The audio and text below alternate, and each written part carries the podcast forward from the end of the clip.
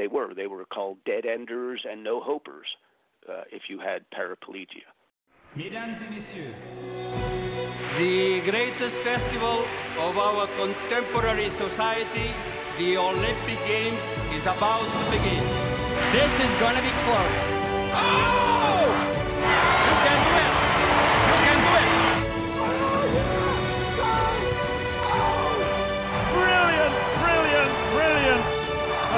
Is an Olympic championship. Ready. Hello and welcome to another episode of Keep the Flame Alive, the podcast for fans of the Olympics and Paralympics. My name, I am your host, Jill Jaracz, joined as always by my lovely co-host, Allison Brown. Allison, hello, how are you today? I'm getting a little impatient. How so? For a second, I thought you forgot your name.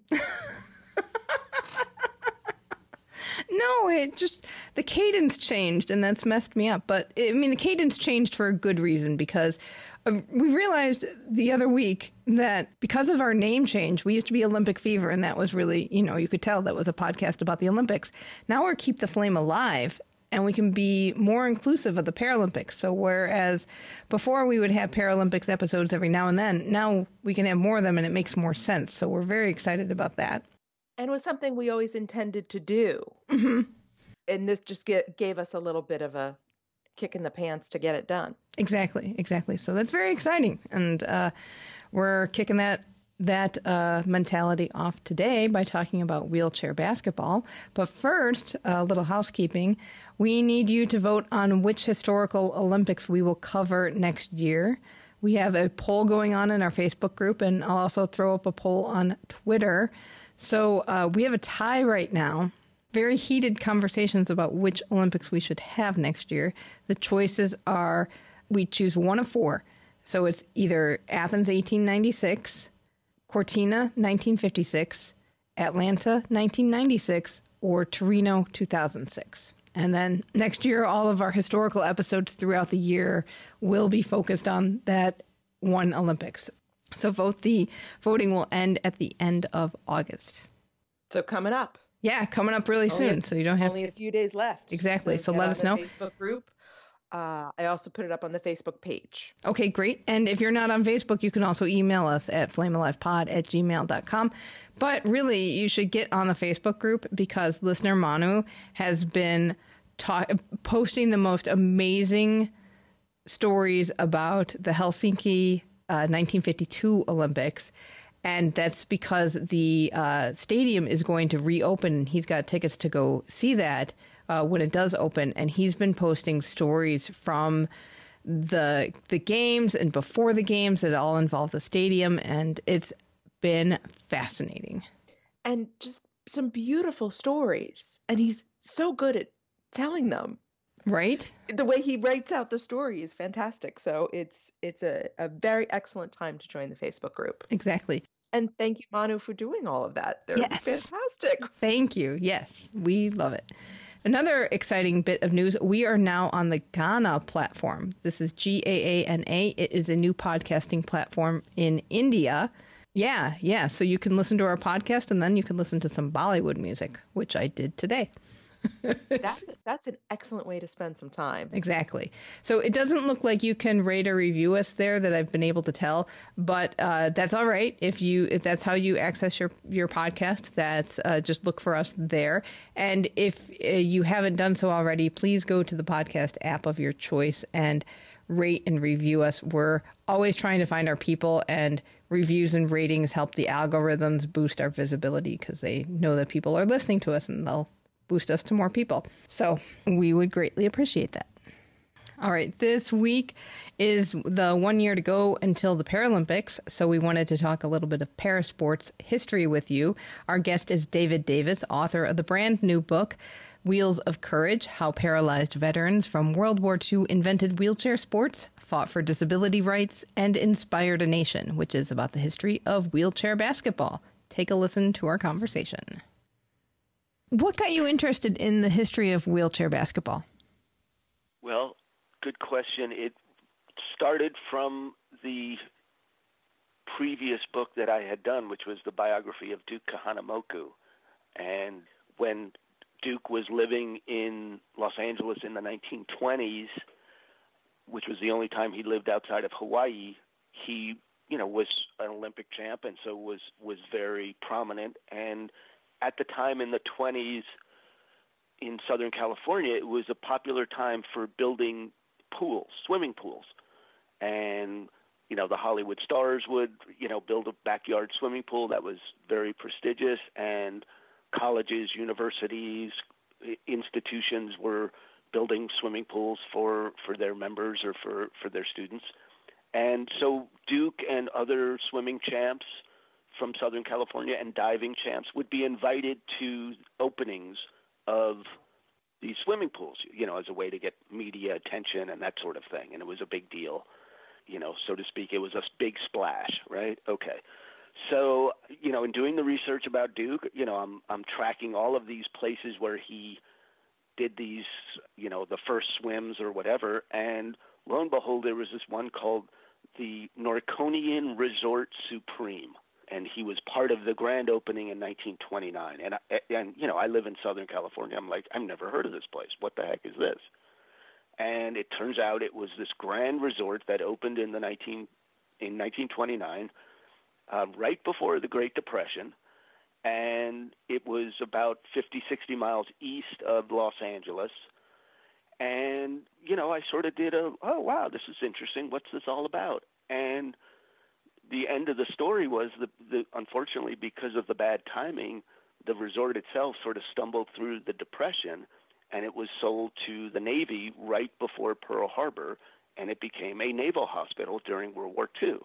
And all of that is interesting, right? Okay, interesting. And then I see reference to a wheelchair basketball team called the Rolling Devils. And you know, you just jump down the rabbit hole, and four years later, you have a book. No, I, I, you know, it was one of the first wheelchair basketball teams ever created, and I just was fascinated by that. The origin of wheelchair basketball in America was from, you know, these paralyzed veterans from World War II who were, in a sense, rehabbing in VA and naval hospitals, and and as part of their rehabilitation, it was uh, some recreation was involved, and that was wheelchair basketball, and that's how it started here. And that to me was totally fascinating, and um, so I, I, I wanted to see what else I could find, and here we are, four years later. So you, you started the book with soldiers going off to war in World War II, and you went into a great deal of detail into what those soldiers experienced prior to suffering their injuries. Why was that important to give that that context? I'm glad you noticed that. I think it was two twofold in the sense of first of all, I thought their stories were compelling because they they were so different. You know, you have a guy like Johnny Winterholler who was basically on scouts' radar to be, you know, a, a, an elite athlete. Maybe maybe could have made the major leagues in baseball. Um, certainly was just just a top-notch uh, athlete at a University of Wyoming. Then you sort of have, you know, your farm boy from Iowa, and and then you have this other uh, gentleman, Stan Den Adel, in in California, who becomes this very successful banking executive after the war. So I thought it was a good way to introduce the reader to, you know, sort of humanize these wheelchair basketball players, that these were not just sort of anonymous folks. They were sort of every man, so to speak, who went off to war, and this was the, the sacrifice that they made. So I thought it was a good idea to to to give some context. And I will say that you know, speaking, you know, putting on the writer's hat, I was looking for characters who would be sort of through lines through the entire story that I was going to, let's say 1964, which is sort of when where I end the narrative. And I wasn't really able to find that one guy who, you know, played wheelchair basketball for, you know, 20, 25 years or whatever. Uh, of course, I found it after I finished the book. I found somebody who did that, who fit that criteria. So I, I, I did go into vast detail. I felt the information was good. I, I, I felt that the people's stories were compelling, and and I thought the readers would gain some insight into the characters as they come back and, and start rehabilitating in, in the hospitals. There's something else that I noticed on that same point throughout the entire book. Whenever you mention one of the athletes, you always mention how they became paralyzed, even if that person is there for a paragraph. Right. right. So, uh, what was what was that? Because I thought that was really interesting. It was like polio or car accident, and just you always made a point of telling us how this happened to them. Yeah, I thought that was an important detail for the reader. That uh, again, to take a little bit away from the anonymity of these folks who've never really been written about, except in their local newspapers here and there, or or a, a newsletter from the National Wheelchair Basketball Association.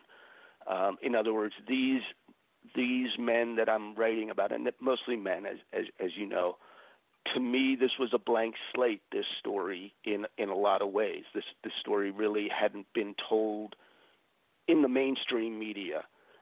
Certainly, it's been told in in the community of disability, people with disabilities. Certainly, the veterans know this story. Paralyzed Veterans of America know this story. But outside of that, there's very little has been done in the mainstream. And I thought it was important that if I'm going to mention somebody, even if it's one time and one time only, if I have a, a, a nugget or a detail to give, you know, something about this person, because who knows, maybe he, he will not be written about ever again. I, I want to demonstrate the sacrifice, first of all, if it's military or if it was polio, that this person had survived that. So I, I, I thought that was important.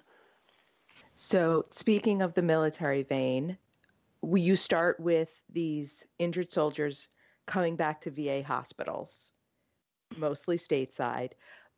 And this is really the first time paralyzed patients survive for any length of time. Correct. So prior to World War II, you had a spinal cord injury, and that was that was a death sentence. Yeah, that was, and specifically, uh, if it, if it was let's just say World War One, which obviously is the, is the most recent in terms of timing. Yeah, if you if you had suffered a spinal cord injury in World War One, and, it was hard to find totally accurate statistics perfectly, but basically what I was gleaning from a couple of essays that were done, uh, or, or medical journal articles, I should say, was basically 80% chance you were dead within 18 months, something like that, 80 to 90%. So, you know, yeah, basically it's a death sentence. And it was because, and, and I, something, you know, I'm not a, uh, you know, I'm not a doctor, I'm not a, a medical specialist. Um, so it's something I didn't understand before, but it wasn't so much, let's say if you're in World War One, you, you know, you get struck by a bullet or, or, or it's a hand grenade of some sort or whatever um, it wasn't so much that that was the culprit. It was disease. It was sepsis because they didn't have the antibodies, and it was not a pretty. It was not a pretty death either. Um, I mean, this is there's a lot of suffering, and and the doctors sort of you know threw up their hands at that point. I mean, they basically said there's nothing we can do. Just immobilize them, and you know keep them and and which of course turned out to be the exact wrong thing that you should do, and you know maybe give him some morphine or something to to take take away the pain until he passes. So yeah, it was a crude. It, it, before World War II, there, it was really a crude uh, way to handle that, and uh, they were they were called dead enders and no hopers uh, if you had paraplegia. So you've got these VA doctors in the US and doctors in Stoke Mandeville in the UK kind of making it up as they go along with treating these people. And that's wheelchair basketball kind of developed organically in that way. So let's very, let's, very go let's so. go through that. Yeah, no, very much so. I mean, it it it'd be nice to say, oh yeah, it was invented on this day and and it happened with this particular person. And to some degree, there were coaches and trainers like Bob Rynearson at the Birmingham VA Hospital in Van Nuys, California, out here in Southern California. There were some others whose whose names have actually been lost to history at Cushing Hospital in, in, in Framingham, Massachusetts. But yeah, they wouldn't have had that opportunity, opportunity if it wasn't for the doctors to realize that there is a way to treat paraplegia. And it starts with, you know, the wonder drug of the times, which was penicillin, you know, something we take for granted. But penicillin, you know, that what that was a life affirming for these guys. It helped take away that disease and it enabled the men to start gaining strength and gaining weight and being able to you know start exercising and start moving and that was the click in with, with the doctors. There were two things that they did. One or, or actually there were many things they did but the two most important was one was that you needed one guy one doctor and it was at that point male want to sort of be the overseer of the patient's condition. And within that he or she would have other doctors, nurses, physical therapists all helping out and contributing about different bodily functions and what's working and what's not. And so you had, for instance, one idea we talked about before in World War One, they would immobilize people. Well, now it's no, no, we don't immobilize them. We actually need to get them moving, get them in a wheelchair, get them moving their arms and their chest because that's what's going to propel the wheelchair. That's what's going to move them along. So they would have some exercises. They would have pulleys over their beds so that they could lift themselves up. And again, gaining strength, you gain muscle, gaining muscle. Maybe you have your appetite back, you gain weight, and you feel better about yourself. And I think the exercise sort of comes in. I mean, if it, to put it in perspective, the VA administrators and doctors sort of looked around and said, okay, we've got 2,500 and this is in the United States, we've got 2,500 uh, paralyzed veterans who are coming back. These are all young men. These are all, let's say, you know, 19 to 40 in, in terms of age. They're actually going to live. They're going to live perhaps a natural lifespan. What are we going to do? What are we going to do? How are we going to get these guys up and moving and out of the hospital and you know, being productive members of society. So it, it was a group effort. It was a it was a concerted effort by the VA, by the government, to get these guys up and moving, training them with jobs, but also uh, training them with exercise to get their morale up, to get their um, and and also to help their sort of body get moving again, and and to feel normal, to feel and I'm putting normal in quotes, to feel normal. It's a new normal for them you know, it, it it's different. It, it, one uh, somebody pointed out to me, one of the veterans who I I talked to said, you know, it's very different if you're, let's say, born with a disability and you're, you know, in a wheelchair from let's say age five. Okay, that that's your normal. It's it, it's very different if you're you know a 25 year old young man and and you get injured in the war and then you come back that's a major adjustment that you have to make. And and so uh, exercise and, and sports were considered. Hey, let's let's see if this works. And and it turns out basketball was was the best fit.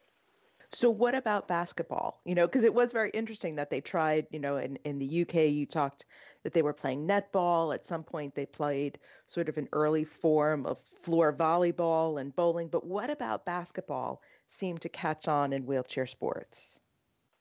great question because to me it was sort of that great mystery. Um, how is it that people seated in a wheelchair would choose, you know, basketball, which is, you know, when we think about basketball, we think about height.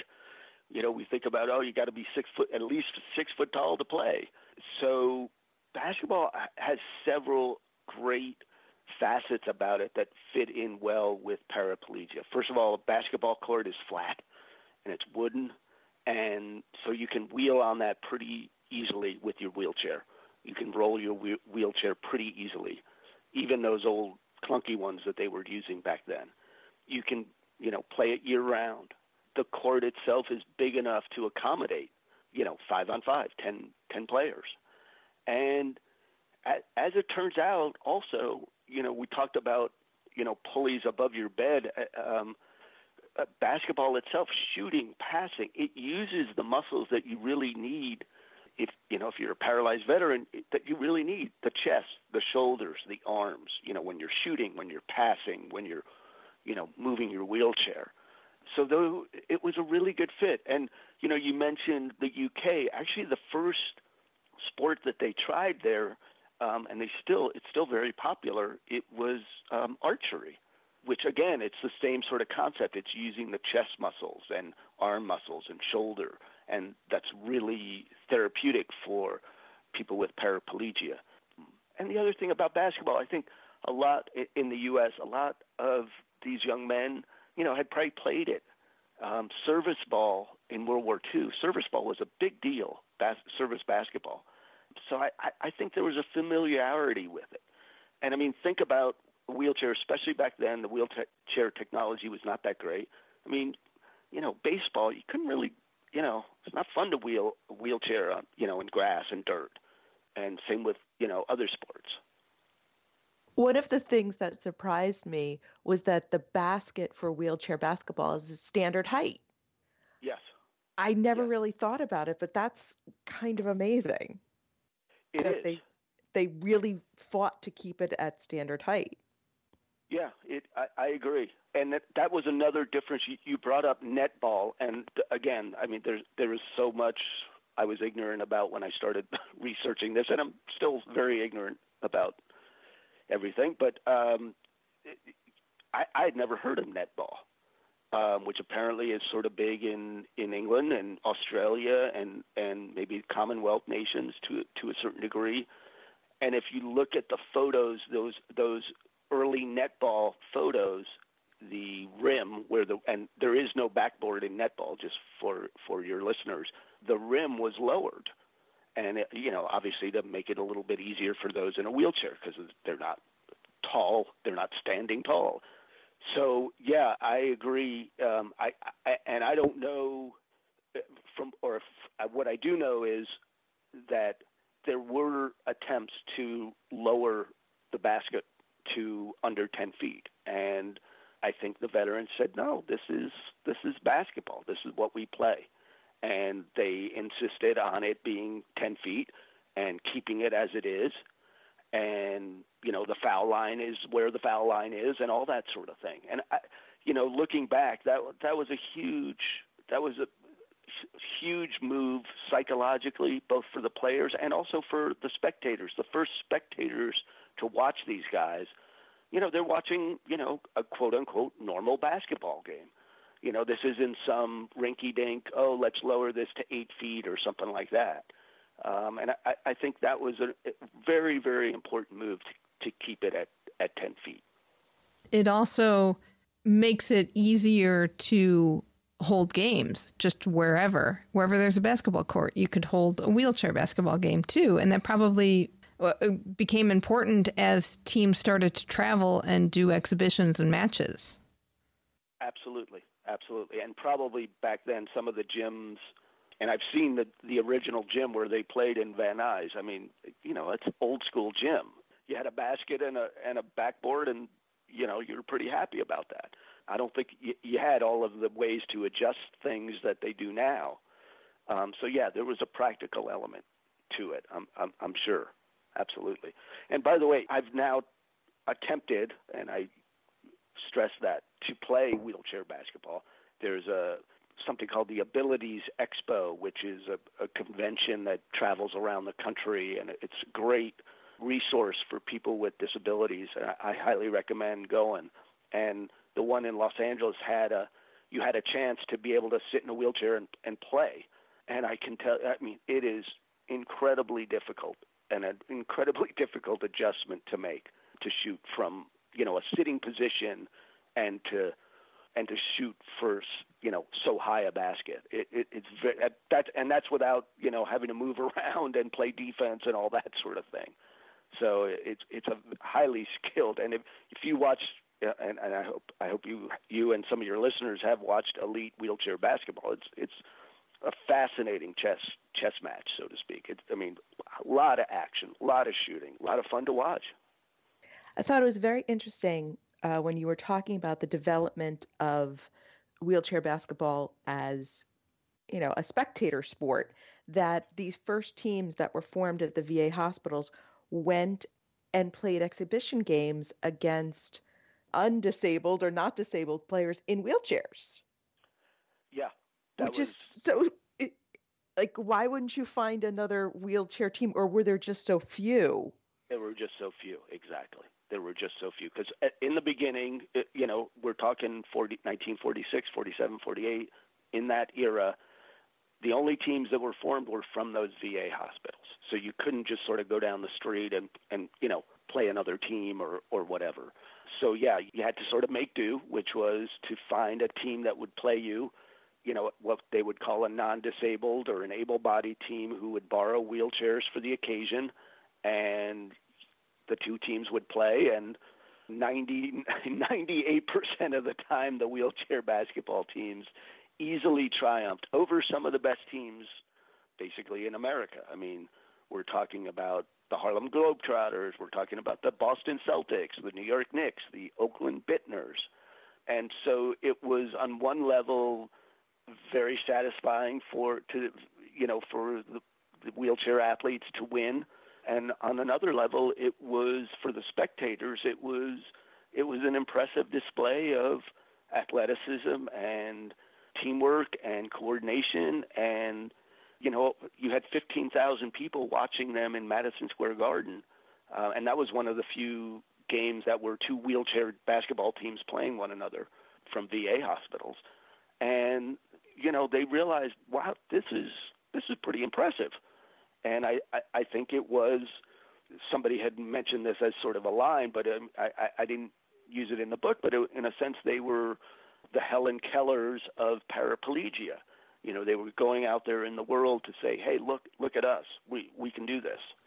And in that time, it's certainly in the beginning, um, and I'm getting a little bit astray from from your original question, but at the time, I mean, it was a phenomenon. I mean, you had one athlete on the cover of Newsweek. Uh, you had newsreels just showing them. Every magazine, you know, Women's Home Companion, um, Popular Mechanics, the Daily Worker, the Communist newspaper. Everybody wrote about these guys because it was, you know, I think it, it was very proud. It was a it was a, it was a moment to, where you could say, you know, these guys sacrificed for their country and overcoming paraplegia, which had been a death sentence, and and now look at them, you know, racing up and down the court and beating these non-disabled teams. So it was uh, it, it, really caught the attention, I think, of, of the public and the media in that time. I was very surprised at eh, you never mention in the book that there was any pushback from the non-disabled team. They many of these teams seemed very more than willing to do these exhibitions. Yeah, I and I think look, let's face it, a lot of those men themselves were were also veterans at the time. You know, if you were a you know a 26 year old basketball player uh, who was able, you know, non-disabled or able-bodied, chances are you had been in the war, e- even if you hadn't seen time in, you know, in battle, but you were in the Navy or in the Marines and you played service ball or something. So I think there was a feeling of giving back. And a lot of those early games, a lot of those early exhibitions, they doubled as fundraisers for the paralyzed veterans of America.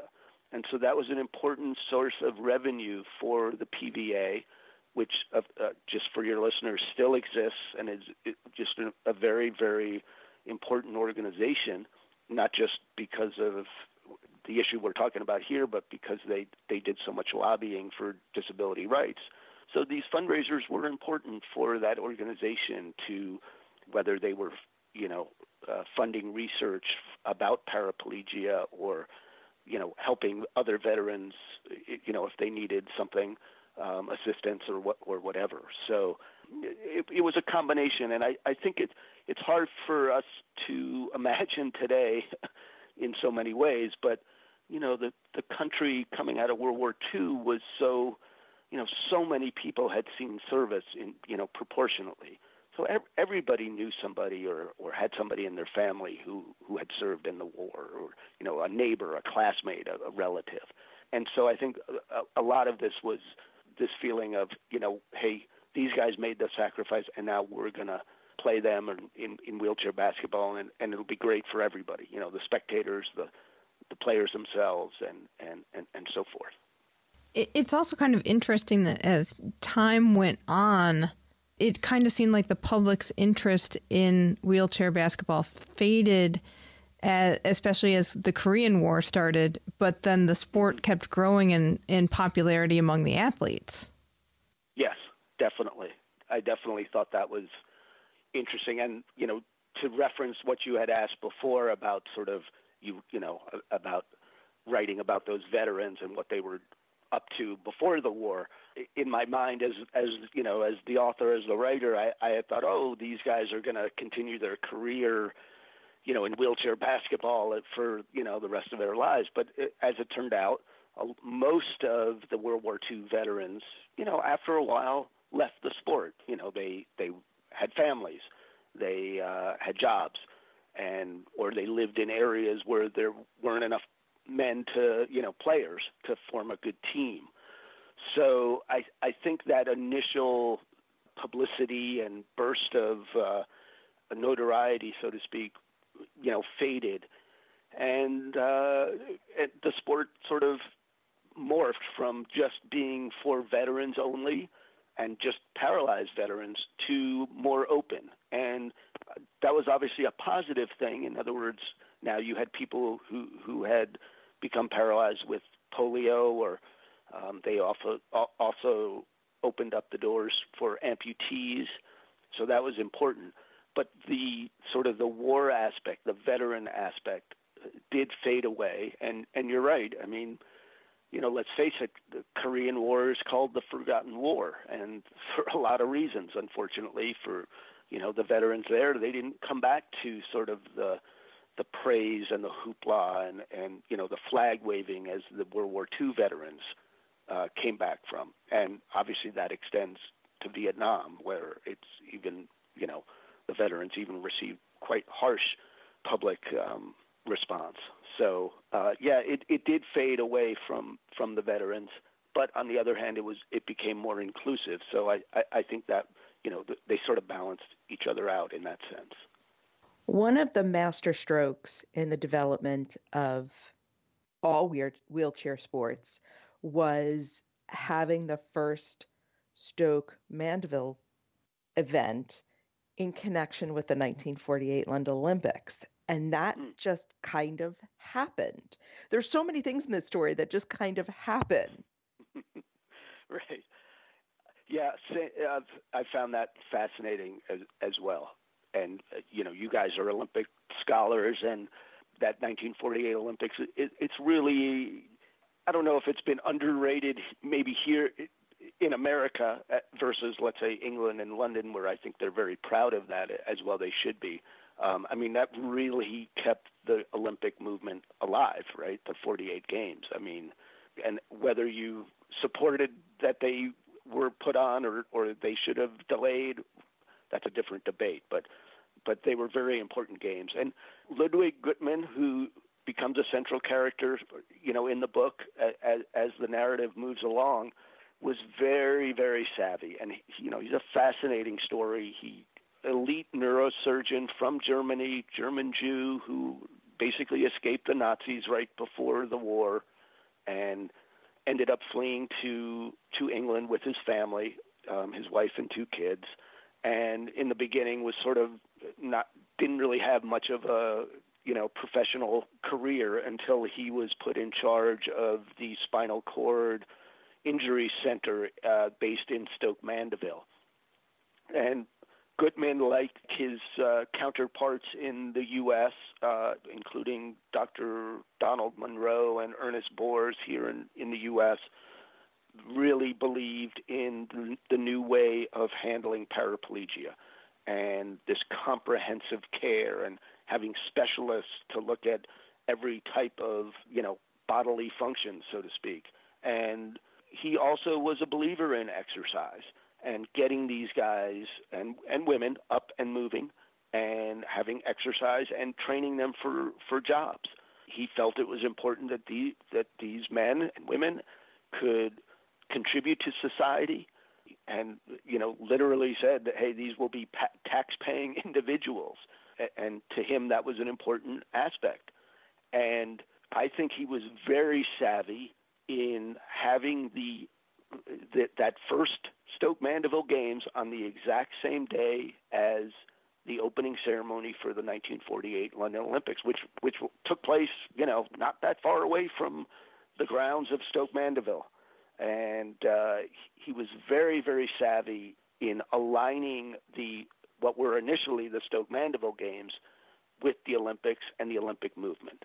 And even in that first day, that first Stoke Mandeville games where it was only archery, by the second where I think it was archery and netball, he was already saying this will be the equivalent of the Olympics for people with disability.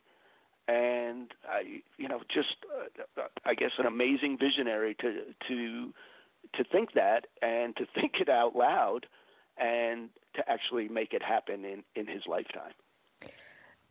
Guttmann was such a fantastic character in the book, and it sounds like in real life. And hearing you talk about it reinforces the impression that you really like him. well, I I think I I really like what he what he helped produce. Um, it sounded like if you worked for him, you wouldn't be as happy. He was very much a uh, a stickler for detail and um, had a temper and was perhaps maybe dictatorial. And that actually, and later on in his career, you know, he had some conflicts with the athletes themselves because there was a little bit of a divide because for Guttmann, the idea was was rehabilitation and we'll get you up and moving and it'll be great and you'll be able to participate with other athletes from from other countries. Uh, for the elite athletes, they they wanted more, and by the time you come to the 60s and 70s and 80s, and I think Guttmann passes away in 1980, but by that time, you know, you you have athletes demanding different uh, uh, different models and different ways of competing. So there became a conflict. But in terms of originally, yes, of course, I, I would I admired him. I, he had a rich life, and um, he touched a lot of people. And I, I, I say this to to me, the writing is excruciatingly difficult for me. I am not a natural writer. I love research. I love research. I can research for the next five years.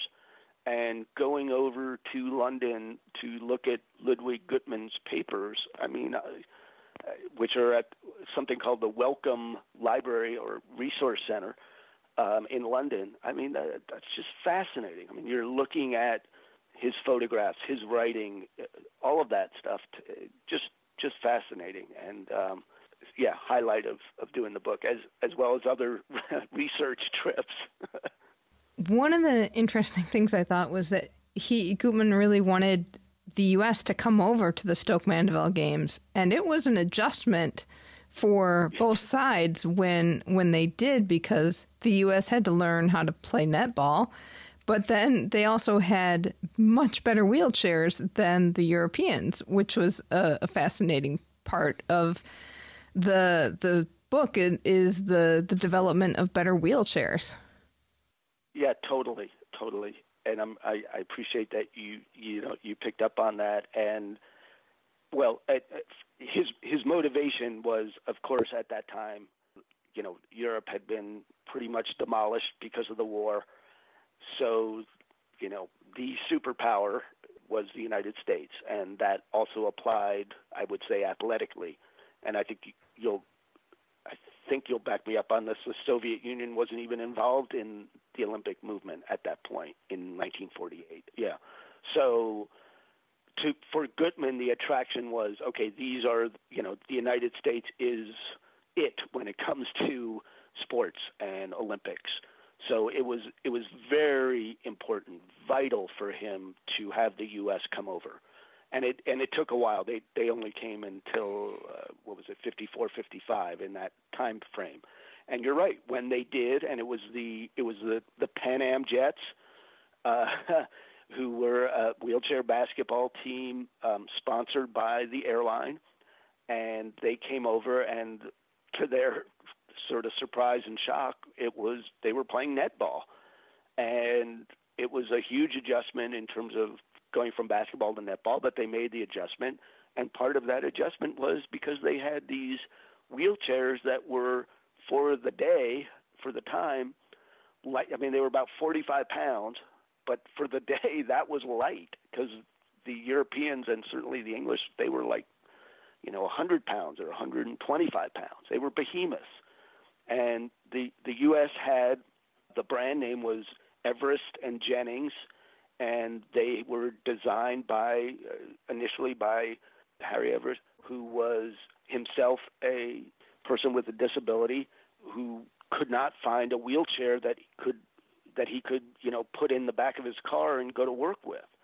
And he and another engineer Jennings combined to create this new wheelchair with using lightweight aluminum and uh, the fabric itself could fold so you could stash it you could you could uh, somebody in a wheelchair could wheel out to to his or her car uh, you know open the door jump in the the driver's seat fold up the wheelchair and put it in the back seat and you know be on your way and go to a business meeting or go socialize or you know uh, it freed them from staying in the hospital. And the chair itself was designed differently. The old chairs had the big wheels in the front everest and jennings put the big wheels in the back and small wheels in the front so they were much more maneuverable and again compared to today it's like a horse and buggy but back then, my gosh, they could, you know, wheel up and down the court no problem versus these wooden framed, you know, they were basically armchairs on wheels. And I mean, you know, to to turn one of those, it was like turning an aircraft carrier. So yeah, that when when they first when the U.S. team first goes over there, they bring this new technology, and it, it, it really does help to change the direction, the course of wheelchair sports because that that those Everest and Jennings they were the standard model up until the 60s when again athletes sort of took control of their fate and and, and changed the chairs themselves to help uh, in sports and in, in all sports whether it was track and field or or basketball or uh, you know we talked about rugby and that sort of hot sled hockey that sort of thing you, you start adapting the equipment uh, for the sport Rome 1960 and especially Tokyo 1964 were mm. huge turning points for para sports and also how the world saw para athletes. The some of the stories you told about Rome where they had to be forklift into the airplanes and the the bathroom doors weren't wide enough were yeah. so fascinating and yet by Tokyo those para athletes were were treated very much the same as Olympians. Yeah, it was a big. I mean, they they're important, vitally important to the Paralympic movement, Rome and Tokyo, 60 and 64, for different reasons. Rome was was a s- smaller deal in terms of the number of athletes. I think the U.S. team was I don't know 24, 25, all men, by the way, at that point uh, while the rest of the world had had women para athletes by that time. So the the U.S. was actually way behind on on the women uh, aspect, unfortunately.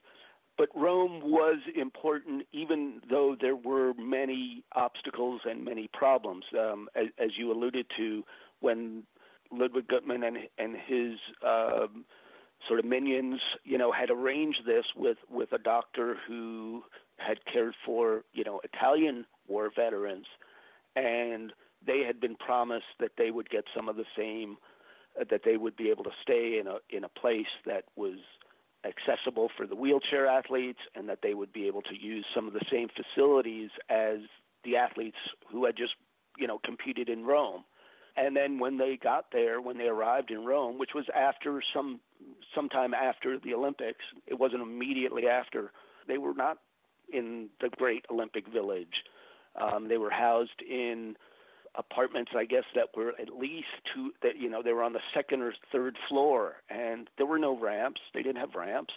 They, the, you know, uh, the uh, security and military people had to like carry them up bodily and then carry up their wheelchairs. And yeah, they couldn't access uh, they couldn't access the bathrooms in their wheelchairs. So it was sort of uh, demeaning. They also had to get on a bus every day, which is no easy feat, and were driven, uh, you know, to to a site that was not, you know, I think it was Olympic. It was more of a training facility as opposed to an Olympic facility. So there there were some issues in Rome, but for Guttmann, symbolically, it was incredibly important that he had finally aligned the Olympics and the Paralympics in the same city in the same year, and that was a huge boom. And there was quite a bit of publicity, and you know the the, the para athletes saw you know were introduced to the Pope and all that sort of thing. So there was a lot of publicity, a lot of publicity worldwide. So again, very important for the Paralympic movement. And then you mentioned, uh, you know, Tokyo '64, and that was sort of the even more successful, I would say, in so many ways. I think Tokyo organizers and really worked hard to facilitate the athletes and make sure that they were treated well. You know, you had the crown prince and the crown princess there, uh, you know, at the opening ceremony and to be a presence, and that was incredibly important. And um, the U.S. team finally had uh, women on their team, thankfully, and so they had a nice turnout and did quite well.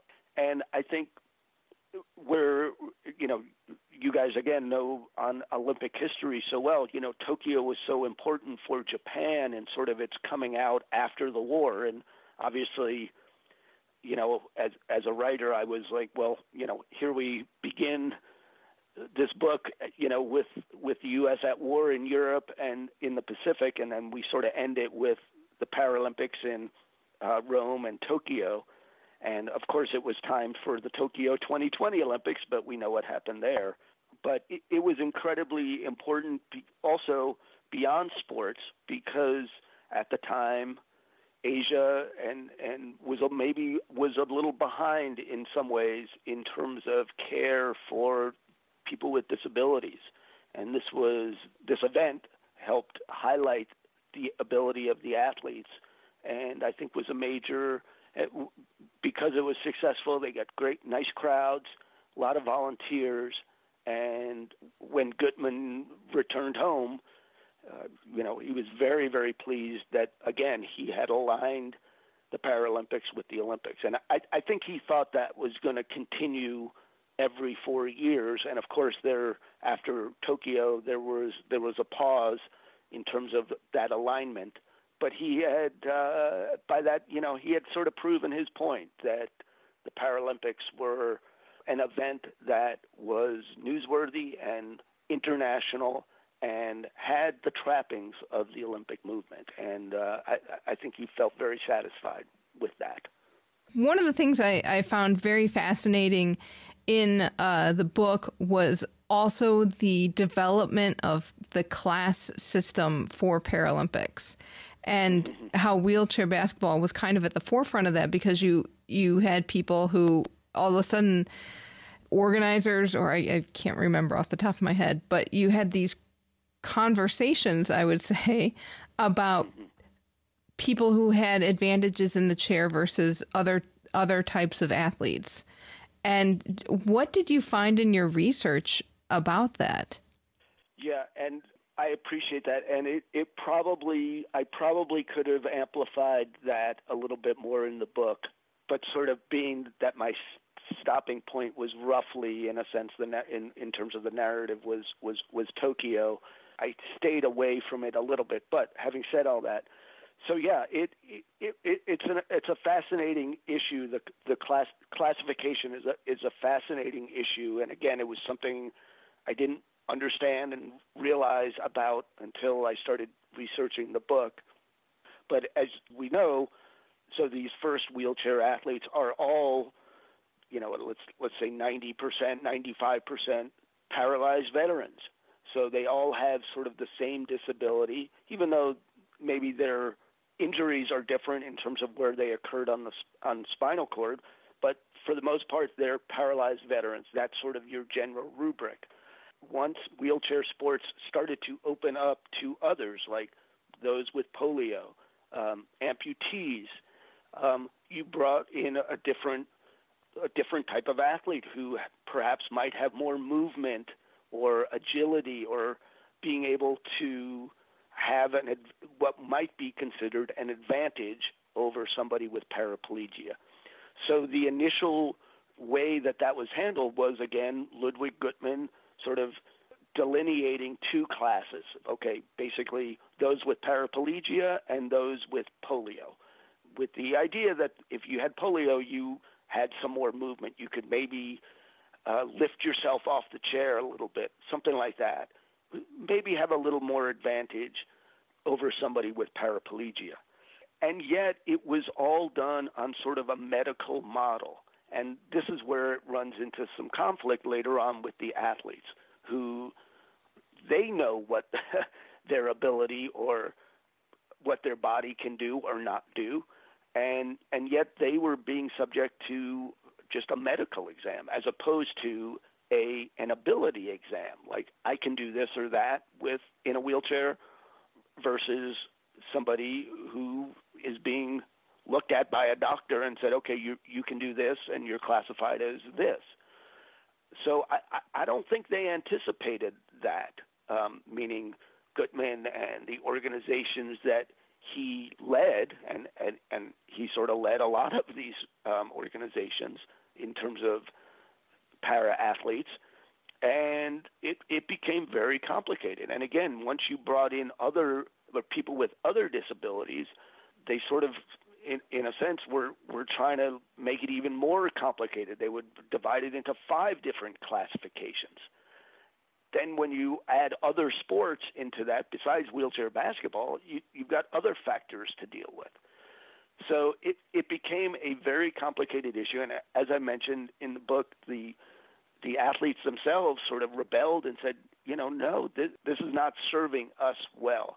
And by the way, there's some lying going on, and people can say, oh, I, I can't move this way in a medical exam, and yet when they're on the court, they can certainly do some movements that that they weren't showing in on the medical exam. So they they were they were saying that you know basically people were cheating.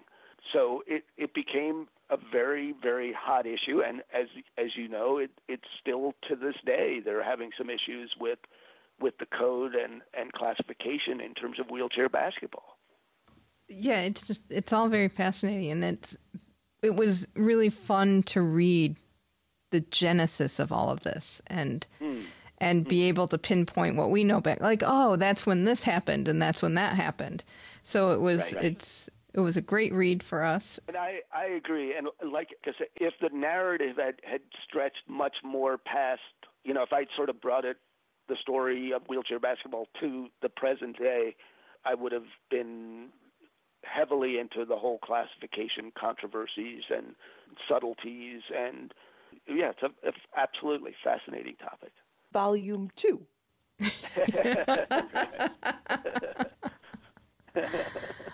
Thank you so much, David. Thank you so much, David. You can find David's website at ddAvisla.com and learn more about Wheels of Courage and his other Olympic books, Watermen, The Life and Times of Duke Kahanamoku, and Showdown at Shepherd's Bush, the 1908 Olympic Marathon, and the three runners who launched a sporting craze. You can also follow David on Twitter at uh, ddavisla. We'll have a link to that in the show notes. He was so fun. much fun. And the book, oh, the book was so good. The book is really, really good. It's a great read. And the photos in it are interesting, and the facts in it are interesting. And just, I'm so glad we did this. Yeah, it's definitely worth reading. Uh, it just draws you in right away. And it's, it's really fascinating to just see the history of disability and what, I mean, like, if we didn't have World War II and polio to instigate some of these things, I think the instance of people being in wheelchairs would not be as great. And where where would some of those disability rights be now? one thing that reading the book made me think of is all the advancements right now with brain injuries and PTSD, again sparked by injuries to soldiers. Yes. And I think that's a, a, an analogous situation and how these horrible tragedies move the medical field forward in such a big way. And people are so supportive of it because, certainly in the United States, because of how we view the military. Right. So, hey, if the VA can push, in this case, wheelchair sports, or now with better treatment for brain injuries, fantastic. Exactly. So, a new documentary on the Paralympics called Rising Phoenix just dropped on Netflix. It has a very cool teaser. I don't know if you caught the trailer. It's beautiful. So, I'm very excited to watch this. So, if you have seen it, let us know what you think, and I will be watching it this week. As, as will I. So, let's go check in with our team Keep the Flame Alive. Welcome to TKFLASTAN. Again, we're having a little bit of summer doldrums, so it's a quiet week with our team. But excellent news for our luger Shiva Keshavan, who has been conferred the Arjuna Award, which is given by the Indian Ministry of Youth Affairs and Sports. This award is given for consistent, outstanding performance for four years, and this year, 29 people have earned this award this year, and they'll get it on National Sports Day on August 29th. And it was his birthday this week, too. Yeah, so. Shiva had a good week. Yeah, I know. Let's move on to our Tokyo 2020 news. Uh, Inside the Games has reported that the torch relay is going to be pretty much the same. The schedule is going to be pretty much the same as the original one for 2020 which is a surprise because they were talking about scaling it back considerably. I know. To save money. So maybe it's they'll do as many relay stages, but just the whole pomp and circumstance around it will be cut back. People involved will be cut back. I, I'm surprised it's going to be as long as it was originally. Yeah, and, and Michael Pavitt was writing for Inside the Games and said a reduction would have required the organizers to hold discussions with the impacted sponsors and local governments.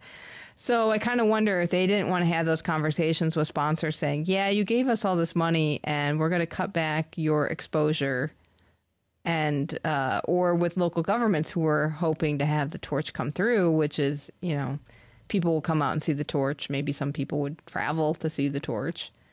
And I wonder if that will even be true. I mean, maybe just because they're not expecting crowds now for the torch. That that's a good question. I don't. I don't know. I still think that maybe curiosity, or maybe by next year it will be a, a bit of a different situation, and they'll yeah. be they'll be uh, coming out for it.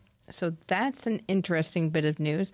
Also, uh, the Olympic flame is going on display, and Japan Times has reported that the flame will be housed at the near the new national stadium, and it will go on display to the public. Uh, if you want to see it, you will have to book in advance. There's a museum near the game's main stadium in central Tokyo, so you'll have to book tickets in advance. And they're going to limit the number of entrants to 60 people per 30 minutes. So you can look at the flame for half an hour, then move on, babe. That's right. That's right. It's enough of that. well, they had put it in a secure location for several months. So I'm glad they're putting it back out again. Yeah. A little literal flame of hope. Very true. Very true. The International Paralympics Committee president uh, has announced that a COVID vaccine will not be essential for the Paralympics to go ahead, which I think is very interesting. Yes, because there have been a lot of murmurings about Tokyo 2021 being canceled. Sebastian Coe, head of athletics, said, You might want to start thinking that it may not happen. And some other Japanese officials have said this. So, because of the vaccine.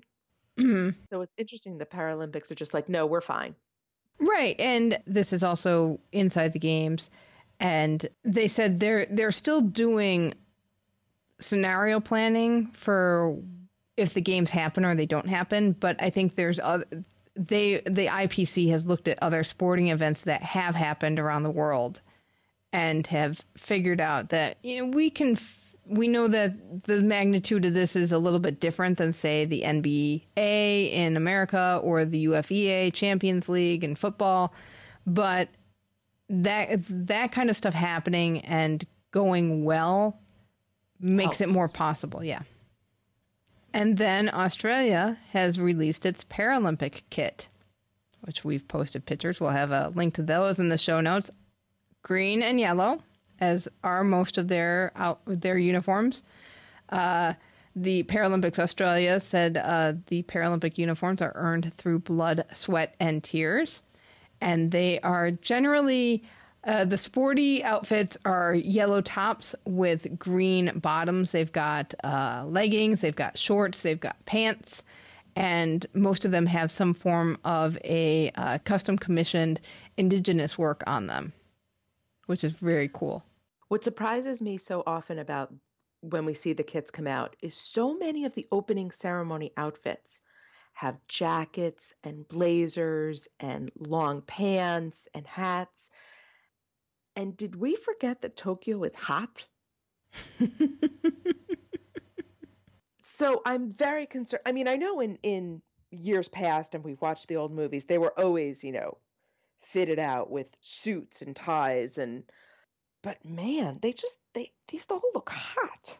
Right, and they do have uh, their ceremonies uniforms are a like a white polo with a green band across the top and a jacket that looks to be black or denim, and then dark bottoms, and that ranges from pants to shorts to skirts.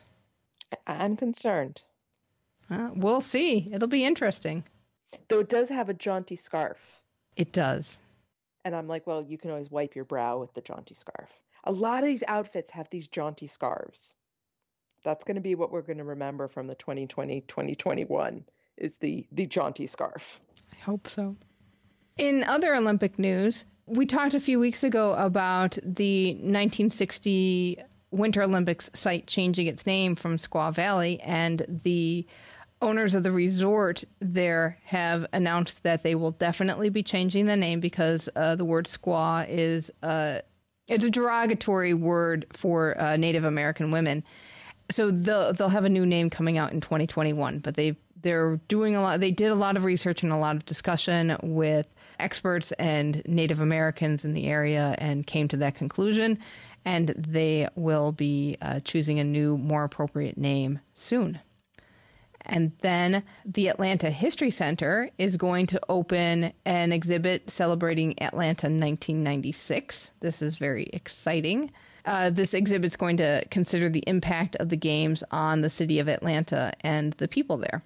That exhibit will open on September 18th. If you go. Now, is this going to be a virtual or is this going to be No, it will be live. They are open. Huh. So if you go, let us know. Let us know what it's like. Absolutely. Well, that's going to wrap it up for this episode. Let us know what you think about wheelchair basketball. Email us at flamealivepod at gmail.com or call our voicemail hotline at 208 Flame It we're Flame Alive Pod on Twitter and Insta, and keep the Flame Alive podcast group on Facebook. Next week, we will have another lightning round episode, so tune in to find out who we will feature. Uh, as we go out to music by Archdale, thank you so much for listening, and until next time, keep the flame alive.